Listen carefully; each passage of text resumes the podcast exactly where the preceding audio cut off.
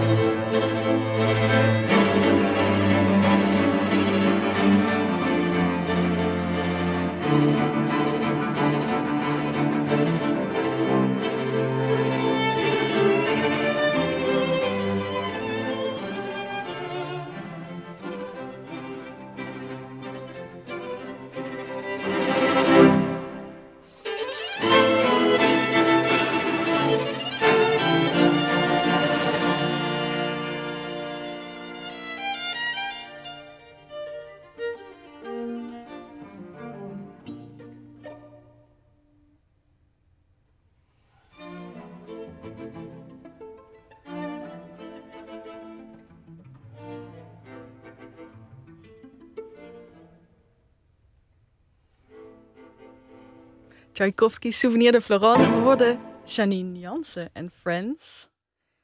En dit was dus muziek die wij jouw jeugd... Ik zie nou een hele groep mensen in, in, in Italië... op een soort vakantieachtige bestemming. Hoe, hoe moet ik me dat voorstellen? Hoe ging dat? Hoe was dat?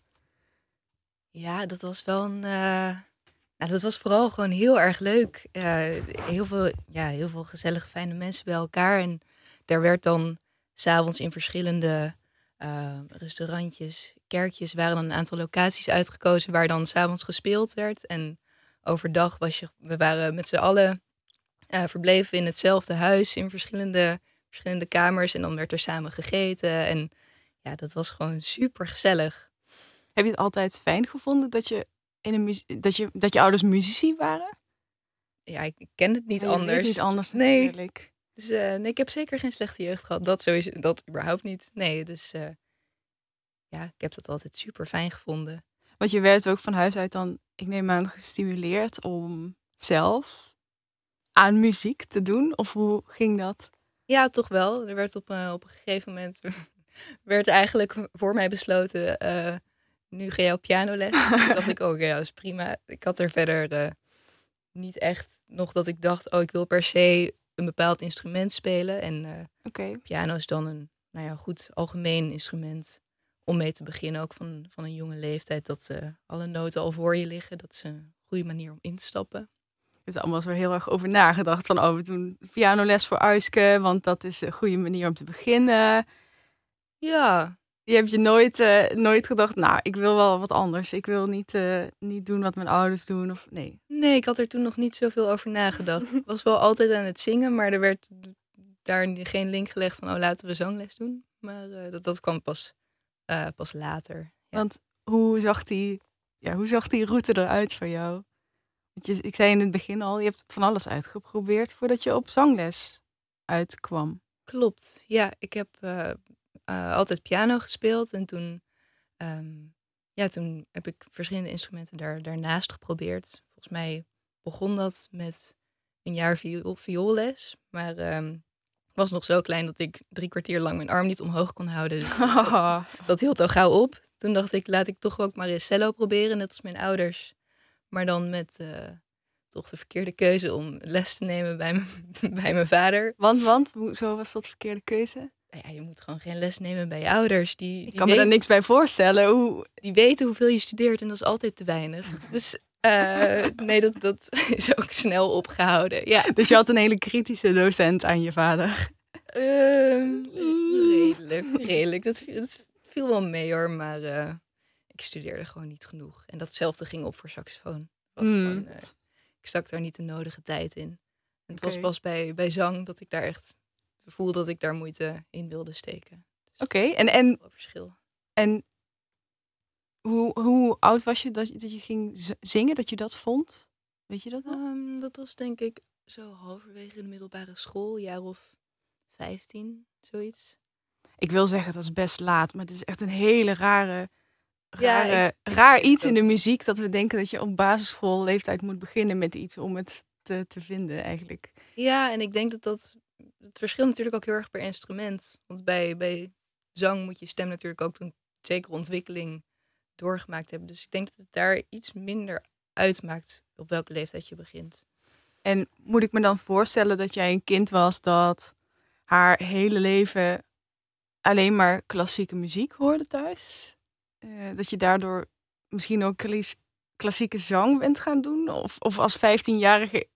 Nou ja, ik toen ik 15 was, had ik daar zeker niet aan gedacht. Maar ik kan me voorstellen dat het bij jou misschien heel anders was. Oh nee, ik ben absoluut niet met klassiek zang begonnen. Nee, ehm, ja, ik bedoel, mijn, mijn ouders speelden klassiek, maar dat betekende ook dat op het moment dat ze thuis kwamen, dat er eigenlijk niet naar muziek geluisterd werd. Want Oh, echt? muziek luisteren stond toch gelijk aan werk en een zekere inspanning. Dus eigenlijk werd er heel weinig naar muziek geluisterd. Het enige wat eh, af en toe toch in de auto, dan op vakantie geluisterd werd, was eh, Jamie Cullum, ofwel de Beatles. En dat eh, is ja, waar ik toch in mijn jeugd en eh, mijn tienerjaren heel veel naar geluisterd heb. Vooral, nou ja, Dus jazz, ja. pop.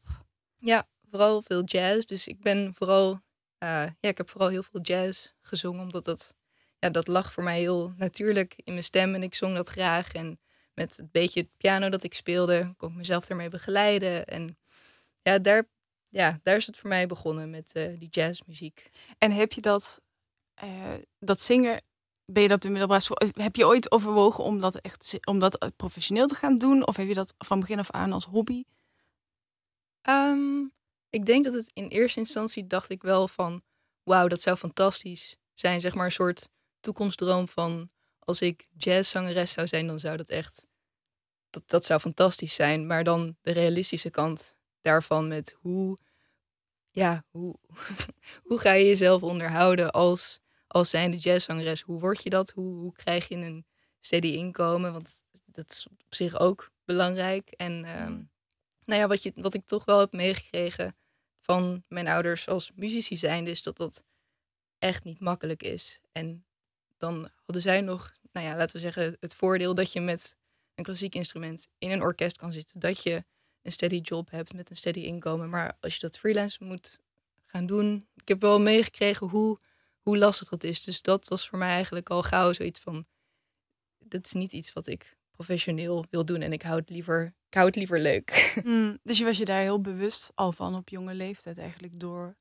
door hoe je opgegroeid bent in de omgeving waarin je opgegroeid bent. Ja, toch wel. Ja, ik merk dat ik dat in mijn, mijn studies heel erg ben gaan spreiden. Vandaar dat ik ja, muzikologie en kunstgeschiedenis ben gaan studeren om zoveel mogelijk al die kunsten erbij te Wel houden. nog heel dichtbij, maar dan ja, op een andere manier. Precies, zo dichtbij mogelijk, maar ook dus nog zo safe mogelijk eigenlijk. Ja, omdat je dacht, dacht je toen al, ja, dan kan ik misschien aan de andere kant in diezelfde wereld wel iets gaan doen. Want je had ook kunnen kiezen om iets heel anders te gaan doen, natuurlijk. Ja, nee, ik heb er wel, ja, dat is wel zeker een rol gespeeld. Uh, dat ik dacht, het is wel iets waar ik heel veel liefde voor heb en heel veel omgeven. En om dat, nou ja, van de achterkant te kunnen ondersteunen, is dan iets, ja, wat ik met heel veel liefde en passie doe. Mm. Dus eigenlijk heb je op een heel mooie manier de liefde en de passie die je hebt voor muziek en die je van huis uit mee hebt gekregen, nou, bewaakt. In zekere zin. Door er ook de bewuste keuze maken om, om, om niet dat na te streven om professioneel jazzzangeres te worden. En dat plezier te mhm. bewaken. Dat, dat hoor ik heel erg in, in wat je zegt. Ja. ja. Hey, en die, die jazz, je noemde hem net al heel eventjes. Ja. Wat dan opstond bij jullie in de auto. Die muziek, dat heb je nu als tweede stuk meegenomen. Ja, klopt. Dat is een, een nummer van, van Jamie Cullum. Uh, ja, iemand voor wie ik heel veel respect heb. Uh, hij zingt op een super down-to-earth, casual manier die gewoon, ja, gewoon fijn is om naar te luisteren. En daarnaast uh, nou ja, speelt hij ook piano. Um, en improviseert hij echt de meest grandioze dingen waar ik zelf dan heel jaloers op ben. Ik probeer het dan ook wel eens te zingen en te spelen. En dat gaat wel, maar de, die improvisatie, dat, dat komt er niet uit. ja. Jamie Cullum Love Ain't Gonna Let You Down. Yes.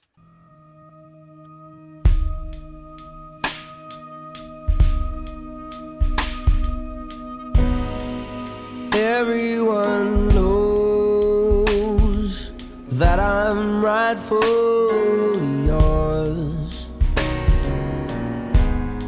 So bring out your dead from your previous wars. So lay these to rest, cause I'm chasing away all the dust that you're leaving behind. Because love ain't gonna let you down Love ain't gonna let you down no more.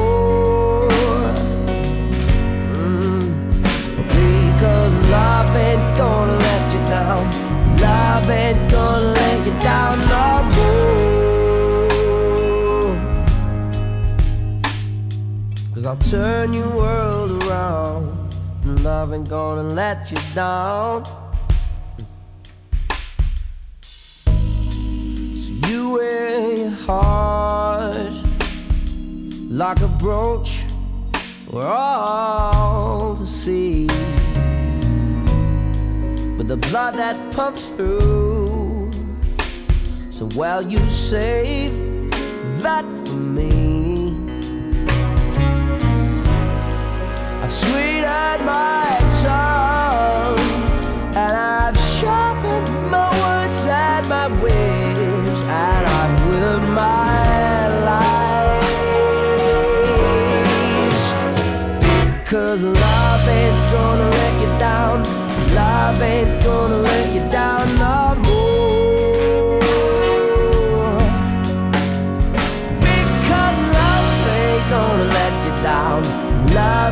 gonna let you down no more. Cause I'll turn your world around. And love ain't gonna let you down. Feel it burning like a bomb raging A thousand summers grazing on your skin Restlessly anticipating so many tiny things pursuit of love consumes us all I'll be your caprice without the war. Do you dream about itching for Bursting with all of the ways Of a million lives. Cause love ain't gonna let you down. Love ain't gonna let you down no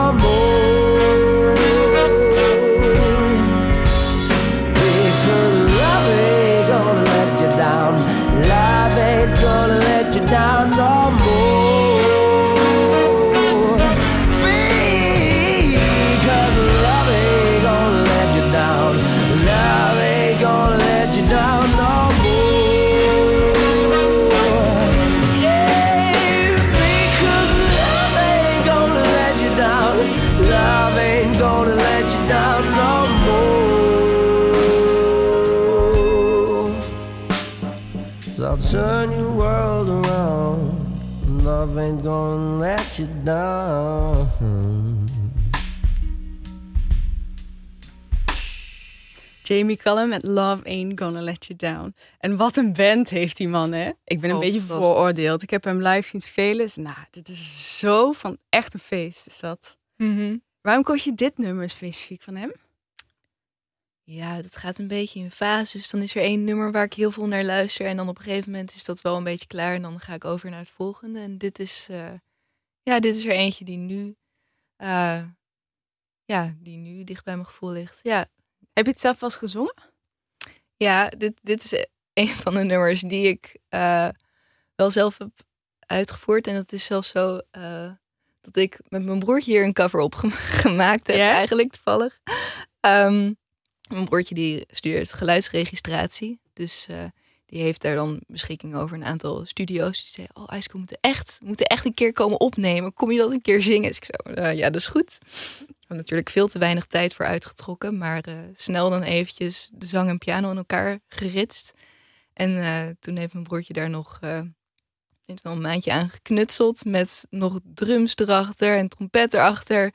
Zelfs nog zelf wat backing vocals ingezongen. Dat wist ik natuurlijk allemaal Hij niet. zelf. Ja, hij zelf. Dus toen kreeg ik op een gegeven moment via WhatsApp dus een, nou ja, zo'n eh, spraakbericht opname dingetje. Met dus het complete werk. Met, Ask, het is klaar. Dat is echt fantastisch.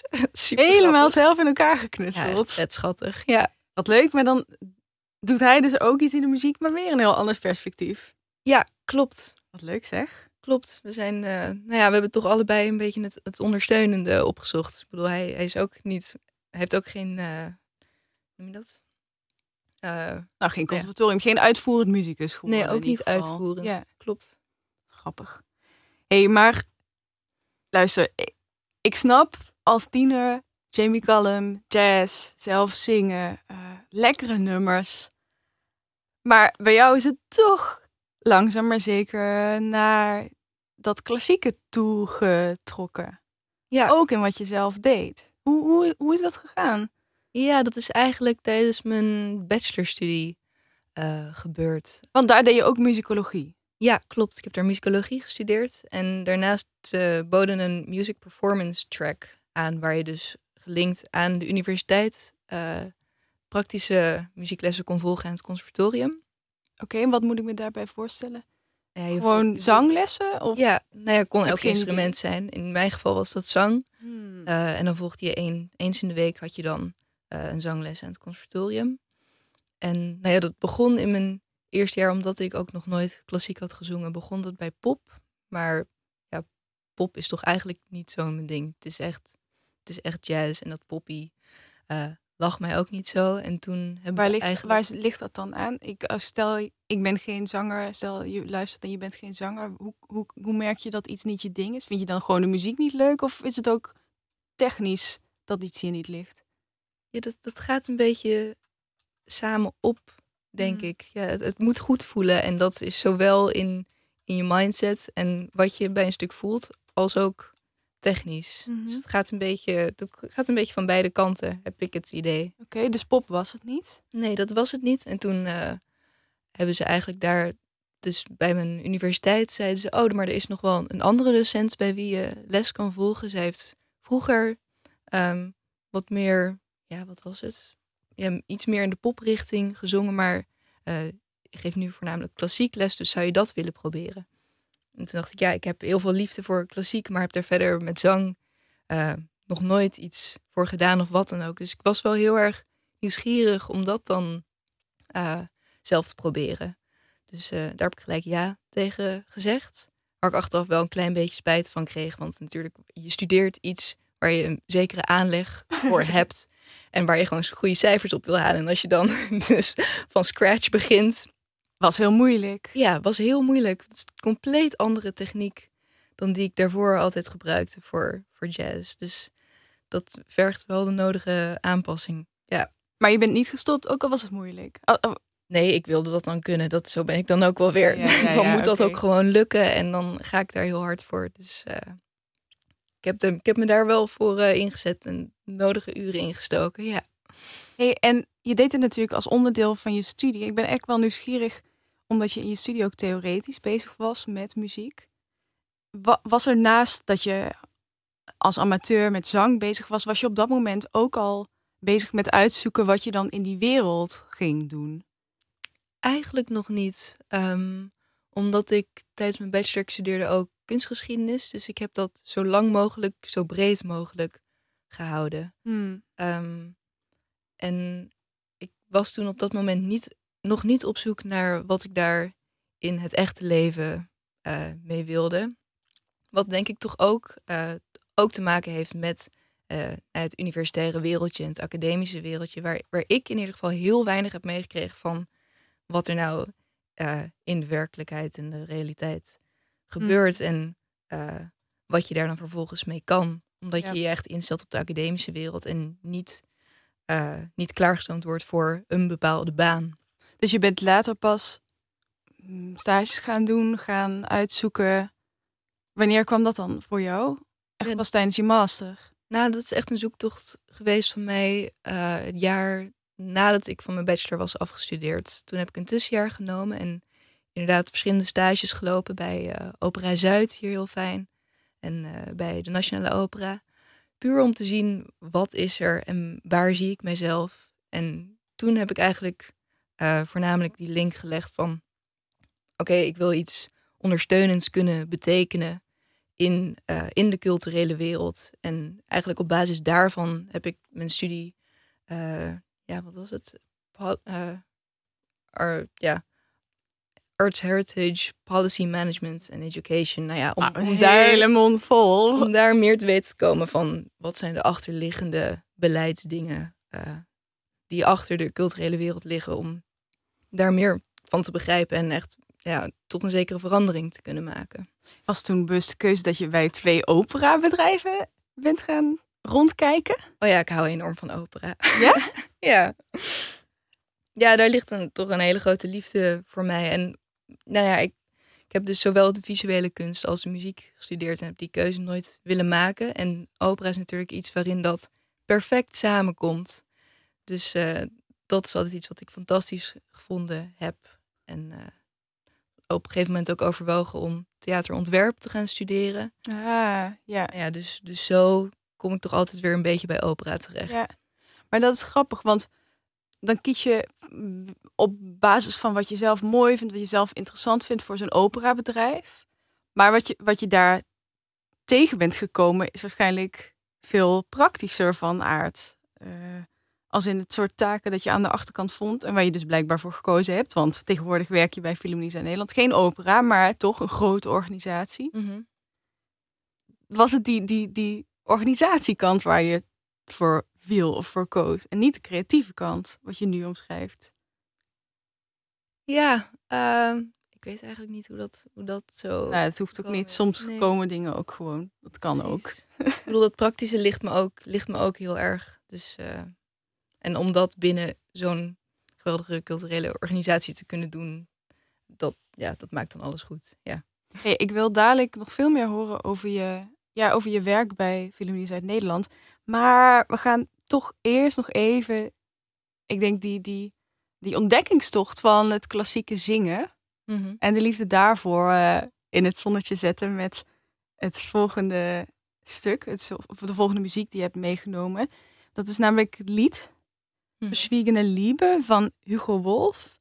En we horen de versie van Sadrine Piot met Suzanne uh, Manoff op de piano.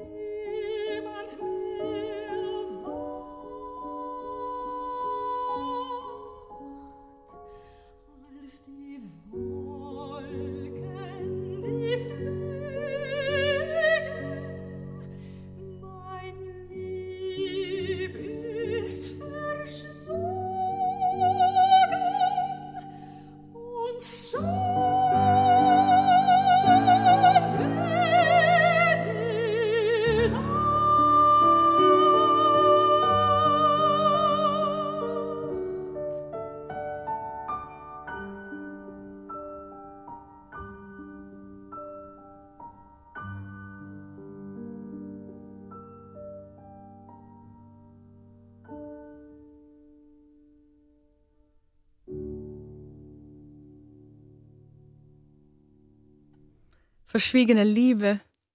Sandrine Pio hoorden we een lied van Hugo Wolf. Deze moest erin, hè? Ja, dit is, dit is iets wat mij toen ja, heel plotseling heel erg geraakt heeft. Op het moment dat ik dus begon uh, klassiek te zingen en ik op zoek was naar repertoire wat ik zou kunnen zingen. Toen uh, was ik op een gegeven moment bij ja, het Liedfestival in, in Zeist. Uh, en toen hoorde ik dit stuk tijdens een van de masterclasses die daar gegeven werd. En toen dacht ik gelijk, wauw, dit is echt, dit is zo mooi. En uh, toen heb ik dit uh, proberen te zingen. Nadruk op proberen, want het is natuurlijk lang niet zo mooi als wat we net gehoord hebben. Um, maar ja, ik vind uh, die liederen van Hugo Wolf echt, echt fantastisch. En dit is zeker een van mijn favorieten daaruit. Ja. En is het dan ja, je kan dat waarschijnlijk niet zo goed vergelijken. Maar ik kan me voorstellen dat zo'n zo'n lied een andere laag krijgt nadat je het zelf hebt nou ja, geprobeerd in jouw woorden te zingen. Hm. Ja, je, je maakt zo'n lied natuurlijk wel eigen als je, daar, als je daar lang mee bezig bent en daar eh, je tijd in steekt en die tekst begrijpt en dichter bij jezelf zoekt. Dan, eh, ja, dan krijgt het zeker wel een andere, andere laag. Ja.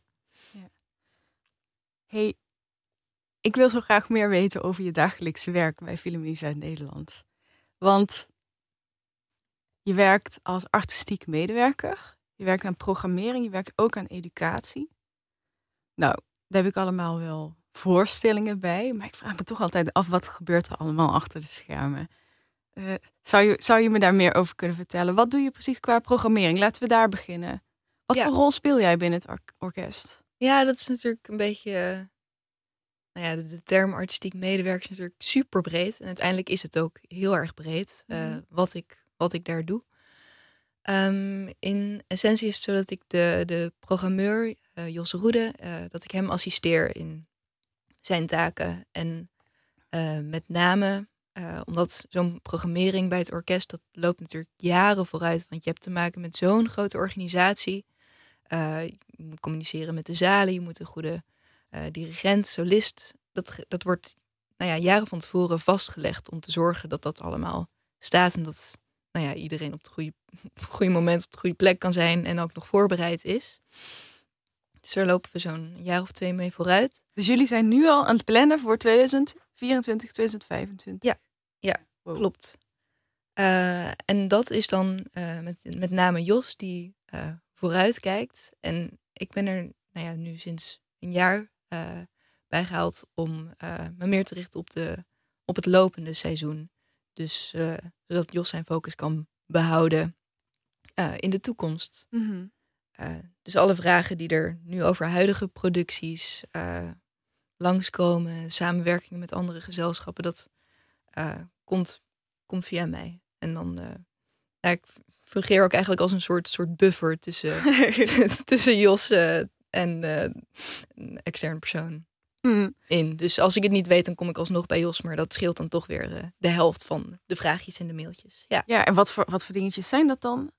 Als in, Ja, dat gaat eh, aan de, ja, dat gaat over. ehm, nou ja, zo'n bijvoorbeeld als er een project is zoals afgelopen week met Musica Sacra, dat is dan een samenwerking tussen Studium Chorale en Toneelgroep Maastricht. Dan vindt er heel veel communicatie plaats en iedereen moet, nou ja, eh, dezelfde kant op staan en eh, alle neuzen dezelfde kant uit. Precies, dus om, om zoiets voor elkaar te krijgen en te zorgen dat iedereen heeft wat ze nodig hebben. Ehm, dat is soms, eh, nou ja, vaak ook praktisch gezien. Wat, is er, wat is er nodig qua licht, qua, qua bezetting? past het op het podium? Dat is natuurlijk iets waar nou ja, bij onze orkestinspectie zich mee bezighoudt. Maar als je dat een jaar van tevoren al eh, kan aangeven van... hé, hey, let op, dit, dit komt eraan en dit gaan we nodig hebben. Dan is dat best wel fijn en dat scheelt dan allemaal probleempjes die dan later opkomen duiken. Je bent een soort van olie in de machine hè, bijna. Ja, je zit echt overal tussenin. Dat, eh, ja. Ja, Maar dat vind, ik daar ook zo, dat vind ik daar ook zo leuk aan. Dat het, het is niet mogelijk om op je eigen eilandje te blijven zitten. Want je moet weten hoe alles overal in de organisatie werkt... om dan weer bij de goede persoon terecht te komen. Eh, ja, om zoiets op te lossen en te zorgen dat het allemaal eh, goed verloopt... en dat je uiteindelijk tot het beste artistieke resultaat kan komen. en je werkt nu, je zegt net, een jaar ongeveer Ja, in ja. deze rol bij Philharmonie Zuid-Nederland. Klopt. Heb je al een productie die voorbij is gekomen waar je nu aan terugdenkt dat je denkt, wow, dat is echt gaaf dat we daar, dat het daar gelukt was om alle ballen hoog te houden en dat was een heel bijzonder concert? Of is dat helemaal niet hoe je kijkt? De, er gebeurt zoveel tegelijk dat het eigenlijk een beetje Ah, alle kanten opschiet. Maar als ik, als ik nu even. Het eerste wat nu in me opkomt is eh, dat we afgelopen jaar voor het eerst de Symphonic Malb hebben uitgevoerd. Waarin allemaal, eh, nou ja, waarin een hele hoop amateurmuzici samen hebben gespeeld met het orkest. En dat vergt natuurlijk enorm veel organisatie, omdat dat, dat concert vond plaats in het eh, winkelcentrum in Maastricht, zowel als in Eindhoven. Daar moesten. Ehm, Dus in de openbare, in de buitenlucht. ja, en iedereen kon daaraan deelnemen. En die moesten natuurlijk partijen krijgen. En er moest een repetitie voor komen. En er moest repertoire voor uitgezocht worden. En Nou ja, er Wow. kwam heel veel organisatie bij om dat als, eh, als eerste keer te doen. En dat eh, nou ja, het heeft fantastisch uitgepakt. Dat was echt een feest. Ik heb daar toen wel over gelezen. Dat, ik kon er helaas niet bij zijn. Maar dat was dus een gigantische mix tussen en professional, professionele muzici en amateurmuzici. Die door jullie eh, dirigent, huisdirigent, onze chef. onze chef-dirigent, gedirigeerd werden. Gewoon op, hier in Moza Forum in Maastricht. Klopt. En die, de deelnemers die hadden... Oh ja, dat- In Entre-Deux in Maastricht. ja, entre deux was het inderdaad. Dat was het, want dat is nog een beetje overdekt. Dat is wel zo veilig. Ja, slecht weer optie, twee dat, was er. Ja. Ja. Nee, klopt. Dus die deelnemers die, die hadden dan de, de week of twee weken van tevoren al een repetitie gehad. Eh, om zich voor te bereiden. En toen op de, op de dag zelf zijn ze samengekomen met het orkest. En nou ja, stonden dus, stond iedereen door elkaar gemengd daar samen muziek te maken. En dat was, eh, dat was een fantastisch resultaat. Met heel veel blij gezichten. Maar ik kan me ook voorstellen, dat, hoe, was dat niet moeilijk om daar, want je bent ook een programmeur, samen met Jos Roede dan, om daar repertoire voor te selecteren? Dat is Eh, waar ik aan denk als ik denk aan programmeren. Is vast een heel zwart-wit beeld dat niet klopt. Maar Nou, dat verschilt een beetje per productie. En in dit geval was het zo dat eh, dit, dit concept eh, komt, eh, is eerder gedaan in Duitsland. Oké. Wat dat betreft hebben we hun project als voorbeeld genomen ja, ja. voor deze. Dus inspiratie gedaan uit de stukken die zij hebben gespeeld.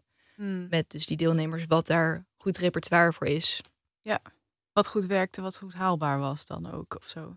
Ja, precies. En, en nou in dit geval, kijk, ik, ik, werkte, nou ja, ik werkte nog niet zo lang bij het orkest, maar dit was een van de projecten waar, eh, waarvan Jos zei, nou, Eske, zoek jij maar wat uit. Dus toen heb ik inderdaad wat uitgezocht, wat, nou ja, gewoon wat, wat ik eigenlijk super mooie stukken vond en waarvan ik dacht, dat moet echt gespeeld worden en dat werkt bij elkaar. Eh, dat vervolgens, dat werd dan vervolgens aan de chef-dirigent voorgelegd en zei, ja hoor, ziet er prima uit. En nou ja, zodoende. Echt een heel, heel bijzonder project wat je dan te binnen schiet. Waar ik me heel goed kan voorstellen dat er heel veel verschillende partijen bij elkaar gehaald moeten worden. Ook omdat Ja. het niet gewoon in theater aan het Vrijthof of in Heerlen in Parkstad Limburg theaters plaatsvindt. Ja, praktisch vrij ingewikkeld, maar eh, het zeker waard. En dus ook voor herhaling vatbaar. Dat eh, gaan we dit jaar zeker weer doen. Dus eh, dan moet je ook maar van de partij zijn. Zeker weten. Kom ik met mijn contrabas. Ja, hey, maar dit is een indrukwekkend project, maar op een hele nieuwe manier. Maar de muziek waar we nu naar luisteren is een hele indrukwekkende muziek op, ik denk, een traditionele manier. Echt symfonie. ja Een eh, symfonie. Brahms symfonie. symfonisch. Ja, en d- nou ja, hier komt mijn beetje gekleurde voorliefde voor cello weer heel erg naar voren. Met nou ja, een van de mooiste cello-thema's eh, die er bestaat. Is- ja, Derde symfonie van Brahms.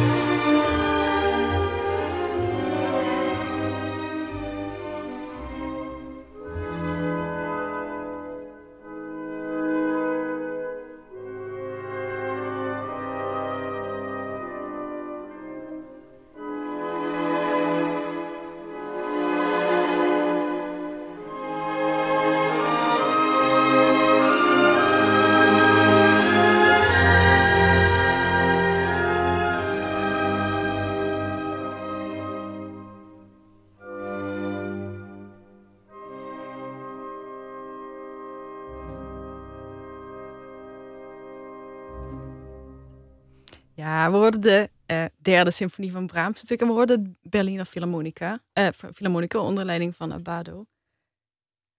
Ja, Een klassieker.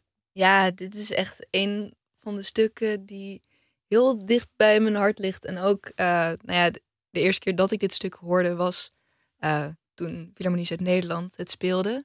Toen werkte ik er nog niet, maar toen werkte ik al wel voor de Wolfgang-app. En nou ja, Wolfgang app, moet je even uitleggen. Ik ken het, want het is een soort app tijdens symfonie. Het staat in heel veel, als je een programma bezoek of een programmavel hebt bij een concert, soms staat er dan op of luister met de Wolfgang app. mhm. Het is een app die live tijdens een concert je informatie geeft over de muziek die je op dat moment hoort. Klopt, ja. Het publiek kan, die nou ja, dan hou je dus je telefoon tijdens het concert op schoot. En Wat normaal echt niet mag, maar dan Nee. dus wel. precies, nou ja, je houdt hem natuurlijk wel op stil. En dan Mhm. eh, elke minuut of zo komt daar een bepaalde tekst, verschijnt daar wat er op dat moment in de muziek gebeurt. Ik heb dat wel eens gedaan. Ja. En dan dacht ik, oh ja, oké, soms dacht ik, oh, die telefoon zit me enorm af te leiden. Maar andere keren was dat interessant. Maar jij werkte voor die app. Ja, ik zit dan op dat moment zit ik eh, in de zaal, of nou ja, in de, eh, de lichtcabine. En ik, ik bestuur die app zodat, eh, op, nou ja, zodat het ook daadwerkelijk op, de goede, op de, ja, het goede moment in de muziek verschijnt. Want die teksten die zijn van, van tevoren al geschreven, maar die zijn gebaseerd op een bepaalde opname. Maar ja, als het orkest dat daar zit net iets trager speelt of net iets sneller, dan ontspoort natuurlijk die hele Dat timing. hele. Ja, dus ik zit er dan, dan bij met de partituur en zorg dat de cues op het goede moment eh, doorgevoerd worden, zodat die app functioneert. Ja, Het is echt nog nooit bij stilgestaan dat daar een mens voor nodig is om die app zo, zo goed te laten werken. ja, dat is natuurlijk technisch anders heel ingewikkeld. Hetzelfde, hetzelfde geldt een beetje bij, eh, nou ja, bij opera. Als je daar boventiteling hebt, dat ziet er ook uit als iets wat gewoon automatisch werkt. Maar daar zit ook iemand eh, per, per tekstje op de spatiebalk te klikken. Dus Ja, zit jij in een hokje met de partituren en ja, te klikken. ja. Een hele opera Heel lang. Een grappig. hele, hele symfonie lang in dit eh, geval. Ja, Echt heel grappig. Nou, dan leer je de muziek zeker goed kennen. Ja, dat, dat vind ik er het allerleukste aan. Dat ik Mm. eh, van tevoren in die partituur duik en die, nou, die teksten daarbij lees. mijn cues inschrijf. Dan leer je die muziek enorm goed kennen. En met deze symfonie was dat absoluut geen ramp. Echt heel tof. Echt weer een, hele, heel, een heleboel blikken achter de schermen krijgen we met jou. Ja, Ja, toch wel. Ja. hey, en ik ga alvast even vooruitblikken. Want je hebt, waar we dadelijk mee uitgaan, nog niet, hè, maar waar we dadelijk mee uitgaan, zei je tegen mij dat dat is, dat is een stuk, daar, daar moeten we mee uit. Want dat, dat zijn mensen die ik ken en dat is heel bijzonder voor mij. Wil je daar wat, wat over vertellen? ja het is een, een, heel, ja, een heel bijzonder lied. Het, is, eh, het heet eh Les Cloches du Soir. Van, het is nou ja, geschreven door Gilda de la Porte. En eh, hij speelde tot kort geleden contrabas in Philharmonie Zuid-Nederland. Is helaas inmiddels overleden, veel, veel te jonge leeftijd. Maar was iemand in het orkest die echt nou enorm geliefd was door, door iedereen eigenlijk. En heel veel lieve vrienden en eh, collega's had. En eh, was ook een hele goede vriend van mijn moeder. Dus nou ja, zo heb ik hem Hmm. ja, in mijn, mijn jeugd leren kennen. Dat je eh, samen Sinterklaas viert. En Hmm. nou ja, dat soort, dat soort dingen.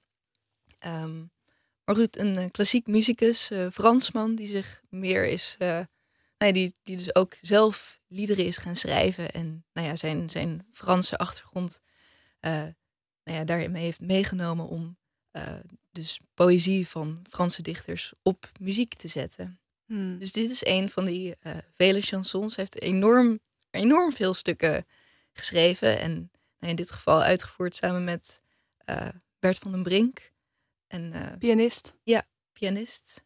Eh, en nou ja, dit is gewoon wat mij betreft echt een ja, verwezenlijking van, van hoe die liefde van muziek, dat hoeft niet alleen klassiek te zijn, dat kan ook iets anders zijn. En dat vindt zich dan zo erg ook in die vriendschappen die je met, eh, met andere muzici hebt en ook die je voor de muziek hebt. En nou ja, dat, dat hoor je gewoon echt in terug. Het is heel, heel puur. hey, dankjewel Aiske. Ik vind het heel mooi en bijzonder dat je afsluit met iets wat zowel heel persoonlijk is en een herinnering en vrienden van je ouders, maar ook iets dat je weer terugbrengt naar het orkest waar je nou ja, deels mee bent opgegroeid, maar waar je nu als professional rondloopt en zorgt dat de zaken blijven rollen. En op die manier op een weer heel andere wijze bijdraagt aan wat het betekent om muziek te kunnen maken en om dat goed te laten verlopen. Ja. Dus ik wil je heel erg bedanken voor het delen van deze reis door jouw leven in de muziek en met de muziek. Ik vond het heel fijn dat je te gast bij me wilde zijn. Nou, heel, heel graag gedaan. Ik uh, heb ervan genoten. Dus Super bedankt. Dankjewel Aiske. Dankjewel Annette achter de techniek. En dankjewel ook aan jou voor het luisteren. In het volgende uur horen we trouwens dat orkest van jou, Philharmonie Zuid-Nederland en, uh, en het Brabant Koor. Dus dat is ook weer fijn. Maar nu dus eerst Gildas de la Porte met uh, Les Cloches du Soir.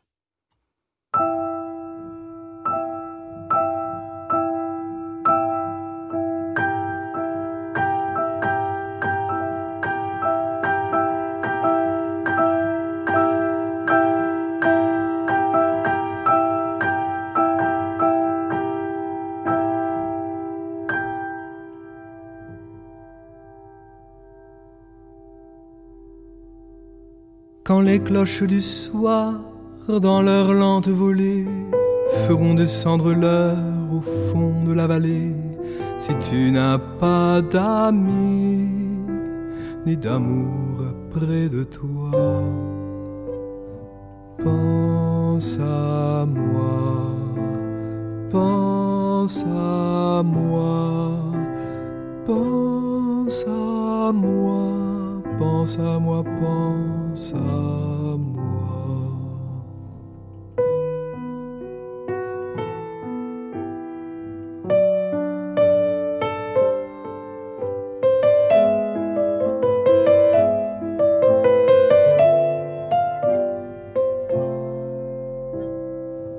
Car les cloches du soir, avec leur voix sonore, à ton cœur solitaire iront parler encore, et l'herbe fera vibrer ces mots autour de toi. Aime-moi,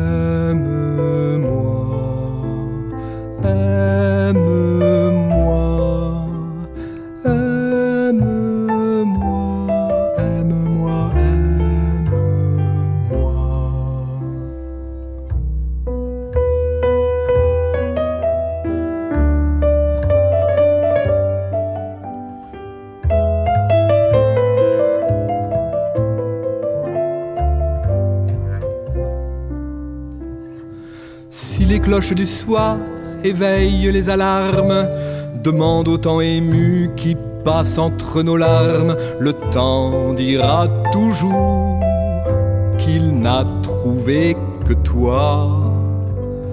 Près de moi, près de moi,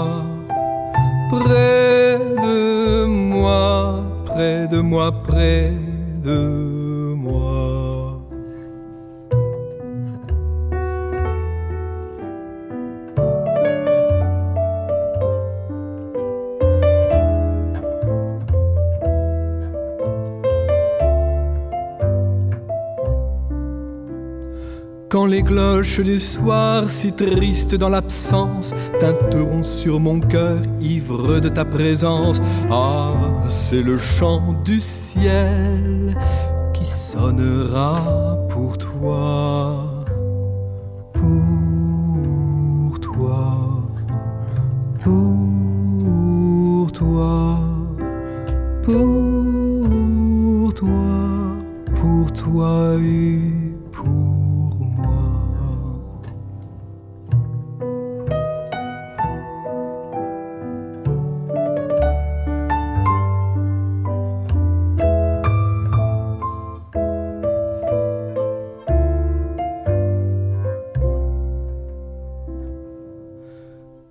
Cloche du soir, qui bourdonne et qui pleure, ira parler de mort au seuil de ta demeure, songe qu'il reste encore une âme auprès de toi.